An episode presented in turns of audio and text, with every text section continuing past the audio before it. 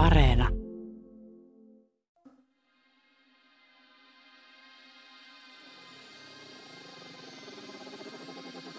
Tässä sarjassa tarkastelemme sitä roihuavaa roskistulipaloa, joka on ihmiskunnan historia.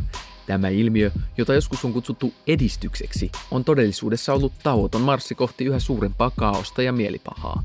Nyt kysynkin, miksi ja milloin kaikki alkoi mennä päin persettä ja mikä tärkeintä, ketä voimme syyttää. Tämä on Pieleen mennyt historia, sarja, jossa käymme läpi ihmiskunnan perisyntejä. Tämän jakson perisynti on metsien tuhoaminen. Minun nimeni on Jussi Nygren.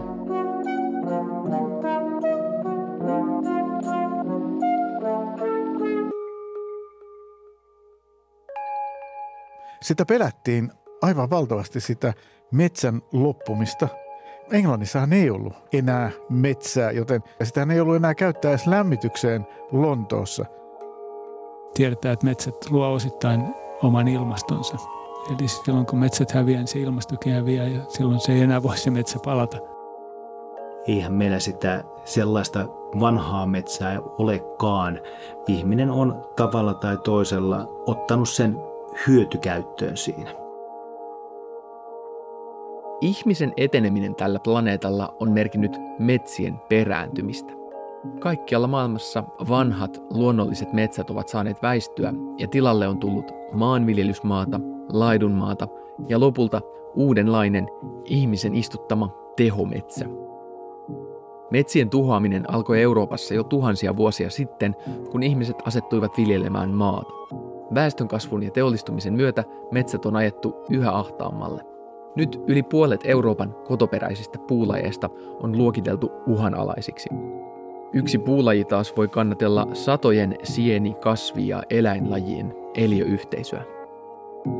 Viimeisenä metsätuho saapui takapajuiseen Pohjolaan, jossa metsät ensin kaadettiin tervanpolttoon, puutavaraksi ja paperiksi, ja sitten tilalle istutettiin talousmetsää.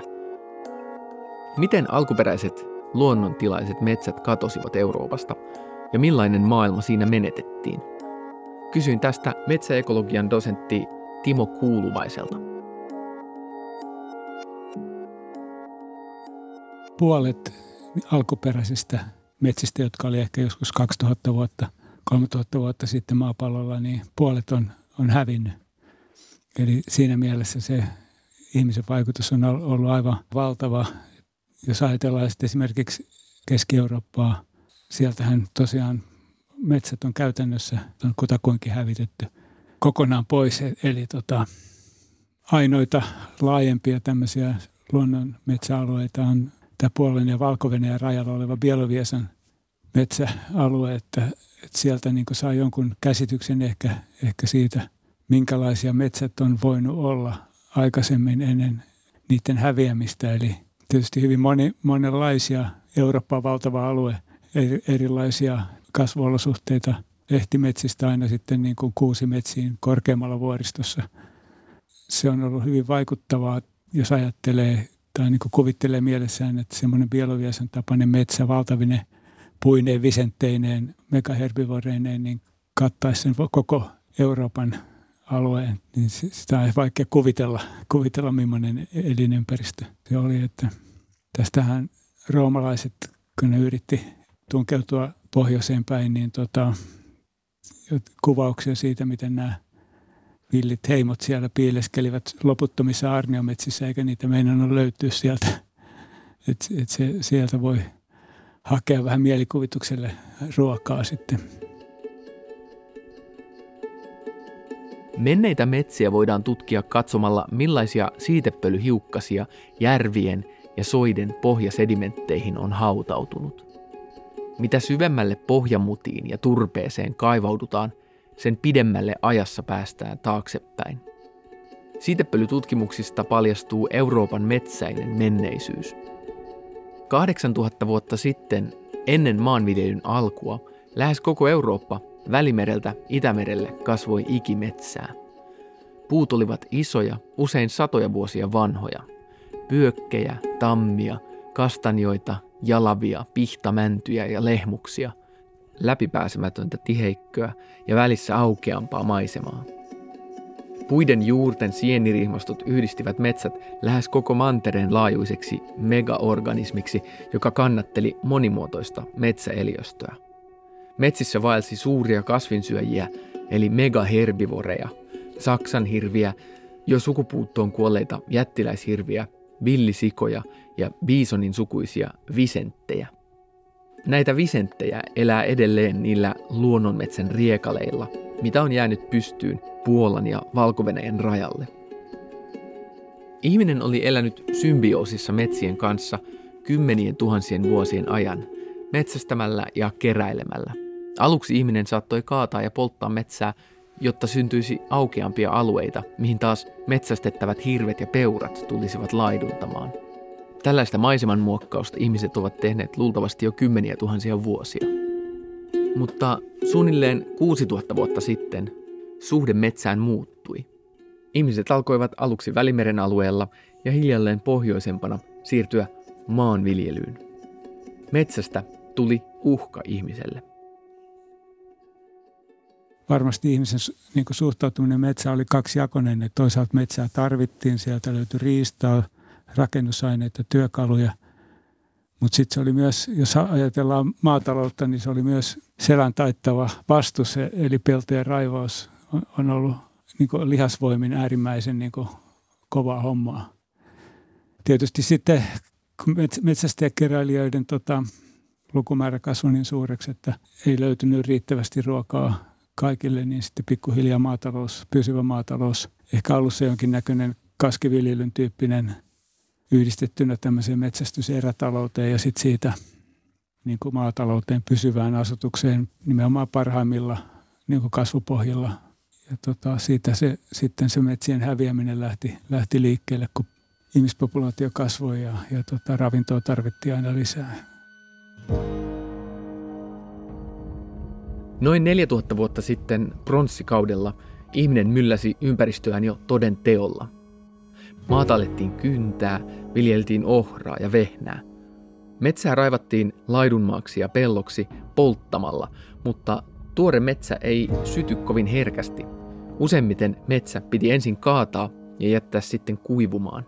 Vasta metsän kuivuttua se voitiin polttaa. Arkeologit Tanskassa ovat testanneet käytännössä, miten paljon muinaisilla kirveillä voisi kaataa metsää. Tulos on todella paljon – metsä on hakattu alas kirveelle jo vuosituhansia. Ne puulajit, jotka eivät kestäneet ihmisen häiriöitä, alkoivat harvinaistua. Lehmus, jalava ja vaahtera. Samalla ihminen suosi joitain puulajeja, esimerkiksi hyvien rakennusominaisuuksien tai vaikkapa terhojen vuoksi. Tammi, pyökki, pähkinäpensas ja kuusi yleistyivät. Kun Euroopan väkiluku kasvoi, Yhä suuremmat alueet metsää saivat väistyä peltojen, kaskien ja laidunniittyjen tieltä. Seuraava vaihe metsien tuhossa oli varhainen teollisuus rautakaudella, jossa puuhiiltä käytettiin uunien lämmittämiseen. Rautaa, kuparia ja saviruukkuja poltettiin uuneissa. Tästä lisää kertoo historianopettaja Lasse Hongisto. Tietenkin me muistetaan kaksi tärkeää ikään kuin metsänkuluttaja aluksi vedenpitävän keramiikan valmistus, joka vaati aika paljon puuhiiltä ja sitten rauta oli todellinen puuhiilisyöppö. Välimeren piirissä, niin kyllä sieltä metsät oli kadonnut ja rauta oli yksi keskeinen asia, joka sitten alkoi tuhota metsiä, koska puuhiiltä tarvittiin niin paljon. Raudasta tuli – nimenomaan sodankäynnin kautta niin sitten aivan niin kuin keskeinen matskumateriaali. Eli ihan siihen niin kuin raudan sulattamiseen ja siihen käsittelyyn. Niin. Joo, kyllä. Kuitenkin sen, sen sulamispiste on muistaakseni niin 1650 astetta ja sitten se masuuni tai se alkeellinen sulatus tällainen astia, niin se tarvitsisi noin 2000 asteeseen saada, että saadaan sitten se sulamaan. Se vaatii todella paljon puuhiiltä. Ja muistaakseni tonnista puuta niin saadaan 400 kiloa puuhiiltä, eli siinä menee aika paljon sitten hukkaa kyllä. Keskiajalla metsät metallirukkien ympäriltä saatettiin hakata kokonaan polttoaineen saamiseksi. Syntyi energiakriisi joka lopulta ratkaistiin siirtymällä polttamaan fossiilista kivihiiltä. 1600-luvulla metsän loppumiseen havahduttiin, etenkin Länsi-Euroopassa. Eurooppalaiset olivat alkaneet kartoittaa maailmaa ja hakea rikkauksia valtamerten takaa. Kun englantilaiset ja hollantilaiset rakensivat laivastojaan maailmanvalloitusta varten, isoista mastopuista ja leveistä runkopuista oli Keski-Euroopassa jo huutava pula. Kaikki metsä, mikä oli helposti saatavilla esimerkiksi vesireittien varrella, oli jo parturoitu puusta. Katseet kääntyivät vähäväkiseen Pohjolaan, missä metsät vielä seisoivat vankkoina ja paksurunkoisina. Puutavaraa alettiin tuoda Ruotsista, Baltiasta ja myös Suomesta. Kaikesta yllättävintä on se, että saha on aika nuori keksintö. Eli tällaisella metsämiehellä, talonpojalla, niin oli aina kirves. Ja, ja esimerkiksi Pohjolassa niin oli hyvä kirvesvalikoima eri tarkoitusta varten. Oli millä kaadettiin puu ja sitten tietenkin millä piiluttiin ja sitten oli se kirves, jos tarvitsi tehdä jotain tarvekaluja, niin siihen oli sitten oma kirves. Mutta kirves se oli tavallaan se metsämiehen tärkein työkalu. No sitten tietenkin hollantilaiset 1598 keksivät sitten kelvollisen sahan, siis sellaisen sahan, jossa oli karaistu sellainen teräs terä. Ja sitten ne kehitti sen, että kun me oikein hammastusta niin asetetaan, eli pikkusen vähän ulospäin, ja kun oikein niitä terotetaan, niin me saadaan saha, joka liukuu hyvin, leikkaa hyvin. Siinä on äärimmäisen terävät ne, ne hammastukset ja ennen kaikkea se me tukkee, se, se heittää nämä sahanpurut niin aina iloisesti pois. Ja sitten tietenkin keksittiin, että miksi sitä voi laittaa vaikkapa vesivoimaan. Eli sitten me saadaan saha, joka toimii vesivoimalla, mutta se täytyy laittaa raameihin. Ja tähän raamiin laitetaan se terä ja sitten se liikkuu ylös alas. Ja sitten jollekin tuli mieleen, että miksei me laitetaan monta terää rinnakkain tähän raamiin. Jos me halutaan lautaa, niin sitten monta terää vierekkäin. Ja sitten yhdellä sahauksella saadaan paljon lautaa. Ja sitten 1800-luvun vaihteessa tajuttiin, että no miksei tätä laiteta höyrykoneeseen kiinni.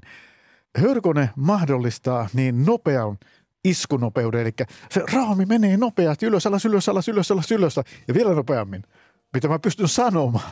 Ja sitten äh, vaan kehitetään siihen hyvä syöttölaite ja sitten pystytään niin suurta määrää lautaa koko ajan sahaamaan.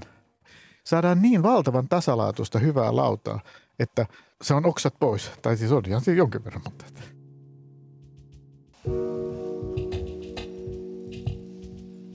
Hollannista tuli sahauksen suurvalta 1600-luvulla, vaikka siellä ei omia metsiä enää ollut. Kaikki perustui tuontitavaraan. Samoihin aikoihin Suomeen aletaan perustaa vesivoimalla toimivia sahoja. Suomessa höyrysahojen käyttö oli kielletty 1800-luvun lopulle asti, koska metsien kulutusta haluttiin suojella. Pelättiin, että nämä tuomion koneet syövät kaiken metsän ja ehkä tärkeämpää perinteiset vesisahat eivät olisi voineet kilpailla niiden kanssa. 1800-luvun puolivälissä Suomessa oli jo satoja sahoja. Puita ei tuolloin avohakattu, vaan valikoitiin sopivia, pitkiä ja suoria puita. Nykyisin kaadettavat puut ovat vain vesoja sen ajan tukkipuihin verrattuina. Hämeessä kaadettiin tuolloin jopa 300-vuotiaita mäntyjä, kun nykyisin männyn katsotaan olevan hakkuukypsä jo 80-vuotiaana. Historian opettaja Lasse Hongisto. Sitä pelättiin aivan valtavasti sitä metsän loppumista, koska Englannissahan ei ollut enää metsää, joten siellä ei ollut sitä käyttää. Sitä ei ollut enää käyttää edes lämmitykseen Lontoossa. Suomessa koko 1800-luku vielä niin kiisteltiin siitä, että häviävätkö Suomen metsät vai ei. Jos höyrysaat sallitaan massatuotanto laudoille, niin me hävitetään Suomen metsät. Eli nyt itse asiassa esimerkiksi nämä isot vesistöt, Päijänteen vesistö ja sitten Saimaan vesistö, niin alkaa syöttää tänne isoille sahoille jatkuvasti sitten sopivaa sahatavaraa ja sitten kolmessa vuorossa niin äijät painaa siellä sitten sahalla töitä ja saadaan jatkuvasti lautaa, joka voidaan sitten kuljettaa ulkomaille. Että massatuotantohan se sitten oli. Ja tietenkin se, että suuri osa Suomea alkoi olla sitten hankinta-aluetta. Kaikki vesistötkin valjastetaan nimenomaan kapitalismille. Tehdään niistä niin kuin kapitalismin tällaisia uittorännejä, kuinka kaikki hienoilla koururakennelmilla kosket ohitettiin. Ja tuntuu, että se innovatiivisuus oli ihan valtavan monipuolista ja, ja, ja hienoa, kun piti saada tukkipuuta ja myöhemmin sitten paperipuuta niin tehtaille. Alun perin metsää kaadettiin Suomessa etenkin kaskeamalla. Se oli Itä-Suomessa tärkein viljelyn muoto. Kaskiviljelyssä metsä hakataan alas, kaadetun metsän annetaan kuivua ja sitten metsä poltetaan. Tuhkaisesta maasta saadaan parina kesänä hyviä satoja. Sitten siirrytään seuraavalle maakaistaleelle toteuttamaan sama kierto. 1800-luvulla vallanpitäjät alkoivat vastustaa kaskeamista, koska sen katsottiin tuhoavan arvokasta metsää. Maailmankaupan myötä metsän arvo oli kovassa nousussa. Kaskeamisesta luovuttiin pikkuhiljaa, koska metsistä voitiin saada parempi hinta sahatavarana tai tervana. Tervaa tarvittiin laivan rakennuksessa. Puiden pihkasta tervahaudoissa tislattu neste on voittamaton puun suoja-aine ja sen kysyntä nousi Euroopassa nopeasti, kun kauppa- ja sotalaivastot kasvoivat. Suomen metsänkäytön historiasta lisää kertoo historian tutkija Heikki Roikojokela Jyväskylän yliopistosta. Kaski- ja tervatalous oli vallalla Suomessa niin aina sieltä noin 1600-luvulta eteenpäin. Ja tervan polttohan käytännössä, niin nyt voidaan sanoa ehkä jopa niin tuhos, hävitti niin metsää näiltä rannikkoalueilta. Ja Pohjanmaan aluehan oli erityistä tervanpolttoaluetta ja Ouluhan nimitetään suomalaiseksi tervakaupungiksi. Ja tervanpoltto oli itse asiassa Pohjanmaalla sen talouden perusta niin 1700-luvulla. Eli Pohjanmaalla rakennettiin tuohon aikaan paljon laivoja, ne purjelaivoja ja kun ne laivat sitten tervattiin, niin ne säilyi ja kesti paremmin siinä. Tervan poltostahan käytiin sitten näitä omia kiistoja ja rajoituksia 1740-1770. Metsä on herättänyt oikeastaan kaikkina aikakausina läpi vuosisatojen niin tietynlaista polemiikkia. Nimenomaan se käyttäminen, että miten sitä käytetään ja johtaako se käyttäminen juuri siihen näkökulmaan, että metsää haaskataan tai tuhotaan. Se polemiikki on vaan sitten eri aikakausina ollut erilaista, mihinkä se on kohdistunut. Niin jos mennään ihan varaisen aikaan, eli tähän eräkauden aikaan, noin 1400-luvulta eteenpäin, niin puhuttiin luvattomasta valtauksesta. Eli yksi tai useampi henkilö, joskus koko kylä, niin on luvatta käyttänyt toiselle kuuluvaa metsää. Eli tämä luvaton käyttö herätti silloin polemiikkia. No sitten seuraava iso polemiikkivaihe ajoittuu sinne 1600-luvun alkupuoliskolta lähtien, jolloin puhuttiin siitä metsien suojelusta haaskaukselta. Ja mitä sillä tällä haaskauksella silloin tarkoitettiin? Silloin tarkoitettiin tätä tervanpolttoa, sahateollisuutta ja laivanrakennusta. Eli haaskaako se myöskin metsää siinä? Tervatynnyreistä tuli Suomen tärkein vientitavara 1600-luvulla ja sitä se oli vielä 1800-luvun alkuun asti. Etenkin Pohjanmaan rannikoilla tämä merkitsi luonnonmetsien tuhoa. Kun metsät olivat yhteisiä, niitä ei juuri säästelty. Tervan poltosta aletaan 1800-luvun loppupuolella siirtyä moderniin teolliseen aikaan. Höyrysahojen tulo mahdollisti tukkien uittamisen suurempina volyymeina.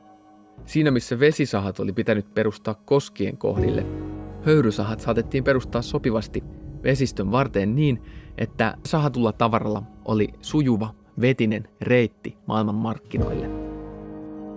Samalla rautatiet ja maantiet ulottuvat yhä syvemmälle metsiin. Metsiä voidaan hakata paitsi rannoilta, myös sisämaasta. Enää edes syrjäisimmät metsät eivät olleet suojassa maailmankaupan loputtomalta puutavaran tarpeelta. Rautateillähän oli tavattoman suuri merkitys näiden metsien taloudellisessa hyödyntämisessä. Ja yleisesti voidaan sanoa, että tämä liikenteen vallankumous tapahtui siis 1850- ja 1860-luvulla. Eli Suomi oli 1800-luvun puolivälissä maaliikenteessä näiden hevosvetoisten kulkuneuvojen jalkapatikassa taivaltavien ihmisten maa. Eli jos sä katsot sitten niin liikennekarttaa, mikä kuvaa sitä, että miten liikenneyhteydet on Suomessa monipuolistunut ja kehittynyt, niin se on valtava murros, mikä on tapahtunut 1850-60-luvulta eteenpäin. Rautateitä ruvetaan rakentamaan myöskin niin sisämaan suuntaan ja se mahdollistaa sitten näiden sahojen ja myöhemmin niin puujalostustehtaiden ja muiden niin tulemisen sitten sisämaahan. Kyseisenä ajanjaksona myöskin tapahtuu kanavointeja. Eli ne yhdistää näitä suuria vesistöjä keskenään ja tätä puutavaraa on entistä helpompi kurjettaa sitten vesistöjä pitkin. Sittenhän siihen liittyy tietysti myöskin, että kun tullaan sitten 1900-luvun puolelle, oikeastaan niin kuin voidaan sanoa, että niin kuin toisen maailmansodan jälkeen tieverkostohan sitten yhä enemmän ja enemmän kehittyy ja tiet käy leveämmäksi ja myöskin sitä kuljetusta siirretään sitten maanteille. 1800-luvun lopulla myös paperiteollisuus tulee Suomeen ja metsistä aletaan jäytää sanomalehtipaperia etenkin aluksi Venäjän markkinoille. 1900-luvun alussa metsä aletaan nähdä kansallisen kilpailukyvyn kysymyksenä. Aletaan tieteellisesti maksimoida metsän tuotantoa. Syntyy nykyisin meille tuttu tehometsä, monotoninen puupelto, jossa metsä seisoo riveihin ja ikäluokkiin järjestettynä. Avohakkuista tulee 1900-luvun mittaan maan tapa Suomessa ja sitä se on näihin päiviin asti. 1800-luvun lopulta lähtien Saksasta tuotiin tällainen metsänviljelyajatus, että aletaankin tällaisia hyödyllisiä mäntytukkeja niin sitten kasvattaa oikein tieteellisesti ja sitten oikein huolella.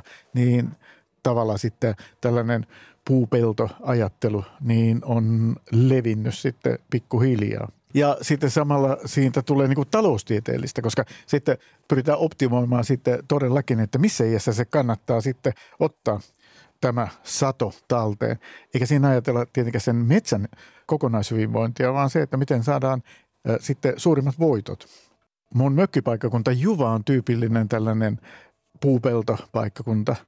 Ja kun siellä aina ihailee jotain, vaikka kangasmännikköä, niin seuraavana vuonna se onkin ollut hakkuu kypsä ja sitten se on vedetty nurin. Pari keloa on jätetty pystyyn, että sinne jotain pystynnävertäjä pääsee sitten pesimään, mutta muuten se on ihan valtavan karun näköinen. Ja sitten se vielä kynnetään ja, ja tota, sitten istutetaan uusi metsän sato tulemaan, joka kestää nyt varmaan sen 80 vuotta. Kyllä se, aika, se on jotenkin aika karua. Sieltä ei sellaista luonnontilaista metsää eikä aarniometsää löydy, niin onneksi on kuitenkin kaavoituksessa niin rantapalstat, ne on rauhoitettu ja niinpä siellä on satavuotiaita. Niitä ei ole enää kaadettu. Ne on 1900-luvun alussa, se on sen sata vuotta ollut. Ja sen takia siellä on ihana, ihanat hongat, johon ei kukaan koske niin kauan kuin mä olen elossa. Eli hongisto täytyy aluksi kaataa ja sitten vasta hongat. Nykyisin vanhoja luonnontilaisia metsiä on Suomen metsäpinta-alasta vain muutamia prosentteja. Etelä-Suomessa tilanne on sama kuin Keski-Euroopassa. Vain pieniä arniometsän riekaleita siellä täällä, pusikkoja, joiden läpi voi kävellä minuuteissa. Hiukan suurempia vanhoja metsiä on säilynyt vain harvaan asutuilla ja teollisuuden tarpeisiin aika huonosti puuta tuottavilla alueilla Pohjois-Suomessa. Metsäekologian dosentti Timo Kuuluvainen Helsingin yliopistosta. Teollinen vallankumous perustui siihen, että oli, oli puutavaraa, just kaivoskuiluja tuettiin puutavaralla ja sitten tosiaan tätä hiiltä poltettiin ja sinne, sinne ja tehtiin laivoja, niin sinne ne metsät sitten hävisi tähän niin kuin teollisuuden niin kuin kitaan. Sitten löytyi, löytyi fossiiliset ja sitten voitiin jatkaa siitä, ei ollut enää mitään rajoa. Mulla vo, niin voimakkaasti vaikutetaan tähän ekosysteemiin, niin se vaikuttaa myös evoluutioon. Eli metsässä luontaisesti toimii sellainen systeemi, että, että kun siellä tapahtuu joku vaikka metsäpalo tai joku tuulituho, niin se antaa aina mahdollisuuden uusille lajiyhdistelmille tulla sille paikalle tai uusille geneettisille yhdistelmille, jotka sitten testautuu sitä uutta sen hetkistä ympäristöä vasten. Eli sitten kun se metsä lähtee kehittymään, niin se on vähän erilainen kuin se edellinen metsä. Ja se voi olla paremmin sopeutunut siihen ilmastoon, esimerkiksi lämpenevään ilmastoon kuin se edellinen metsä. Ja tämä on niin se mekanismi, jolla metsät on vuosituhansien ajan pärjäillyt ja muuttunut aina tarpeen mukaan. Et se on semmoinen adaptiivinen prosessi. Mut nyt ihminen esimerkiksi on muuttanut sen sillä tavalla, että avohakataan ja istutetaan. Se luontainen taimimateriaali useinkin niin raivataan pois, koska se häiritsee tätä istutustaimien, joiden oletetaan niin kuin kasvavaa vähän nopeammin. Eli siellä on se kasvulisäys taustalla. Mutta siinä menetetään niin kuin tavallaan se valintajuttu, joka luonnossa niin kuin aina toimii, mahdollistaa niin kuin ikään kuin kestävyyden, ekologisen kestävyyden. Niin ja tällaisten vuorovaikutusten syntyminen ja tällaisten niin kuin tämmöisen monilajisen yhteisön syntyminen ja toiminta, niin sehän, sen aikaskaalat on ihan mm. erilaisia kuin mitä me ymmärretään. Että kun me ollaan opittu, että, mm. että puut kasvaa 80 vuotta ja sitten ne hakataan, mm. koska sitten silloin sen puumateriaali, sen laudan ja sellun niin kuin määrä, silloin se saadaan maksimaaliseksi, mutta sitten mm. miten metsät toimii, niin se, se aikaskaala on aika erilainen, eikö vaan? Niin, siis puhutaan evoluutiosta, siis satojen miljoonien vuosien evoluutiosta, missä niin puut ja niiden niin seuralaiset on kehittynyt, kehittänyt erilaisia vuorovaikutusmuotoja. Et siis ne aikajänteet on niin uskomattomia, että, tota, että se panee niin kuin nöyräksi ikään kuin vaikea käsittää. Ei ihminen käsitä mitä on sata miljoonaa vuotta.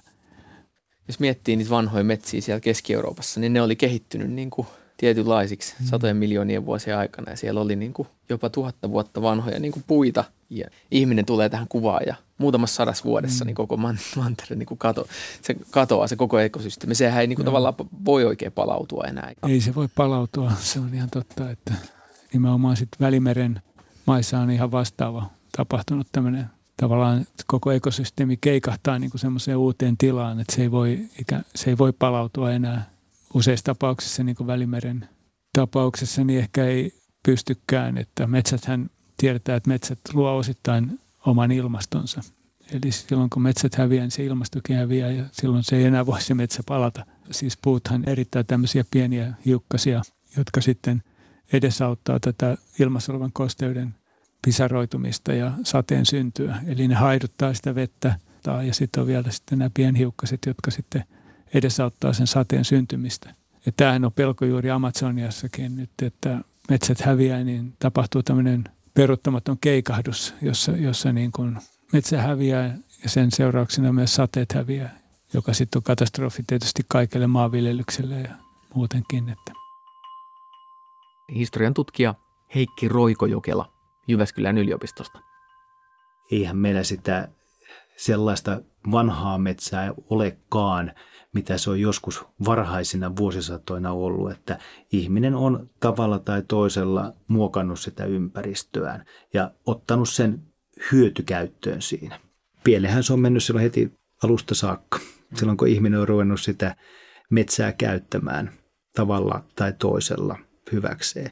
Olkoonkin, että se käyttäminen on alkuvaiheessa ollut sitä symbioosissa elämistä siinä, että kukaapa sitä lähtee tietoisesti tuhoamaan sitä ympäristöä, joka antaa sen leivän turvallisuuden. Mutta joka tapauksessa ihminen rupeaa silloin sitä käyttämään hyväkseen. Maanviljely rupeaa nostamaan päätään, karjatalous tulee mukaan, sitä metsävarantoa ruvetaan käyttämään ihan toisiin tarkoituksiin kuin se on se alkuperäinen ollut.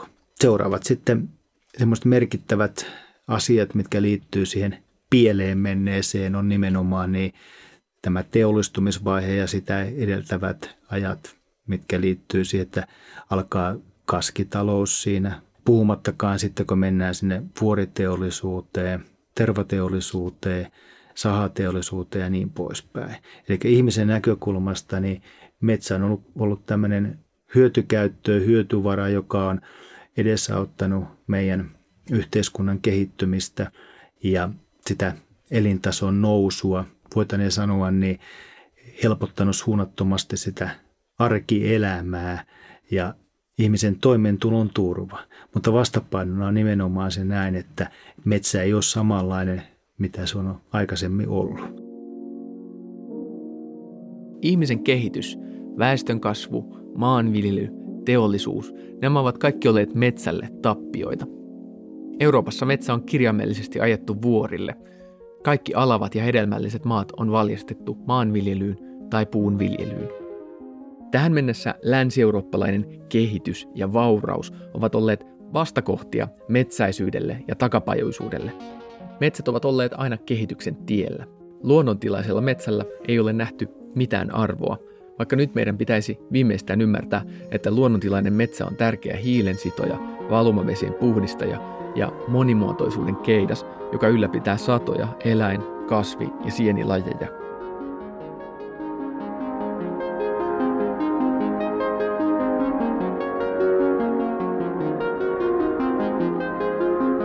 Jos haluat kuulla lisää avohakkuista ja tehokkaan metsätalouden kehittymisestä Suomessa, kuuntele äärimmäisen kiinnostava Tiedetripin kaksiosainen kokonaisuus Vihreän kullan kimallus, jossa toimittaja Henri Tikkanen selvittää, miten metsien hoidossa on omaksuttu avohakkuu pääasialliseksi toimintamalliksi ja olisiko sille ekologisempia ja kenties tehokkaampia vaihtoehtoja. Eli Tiedetrippi Vihreän kullan kimallus Yle Areenassa.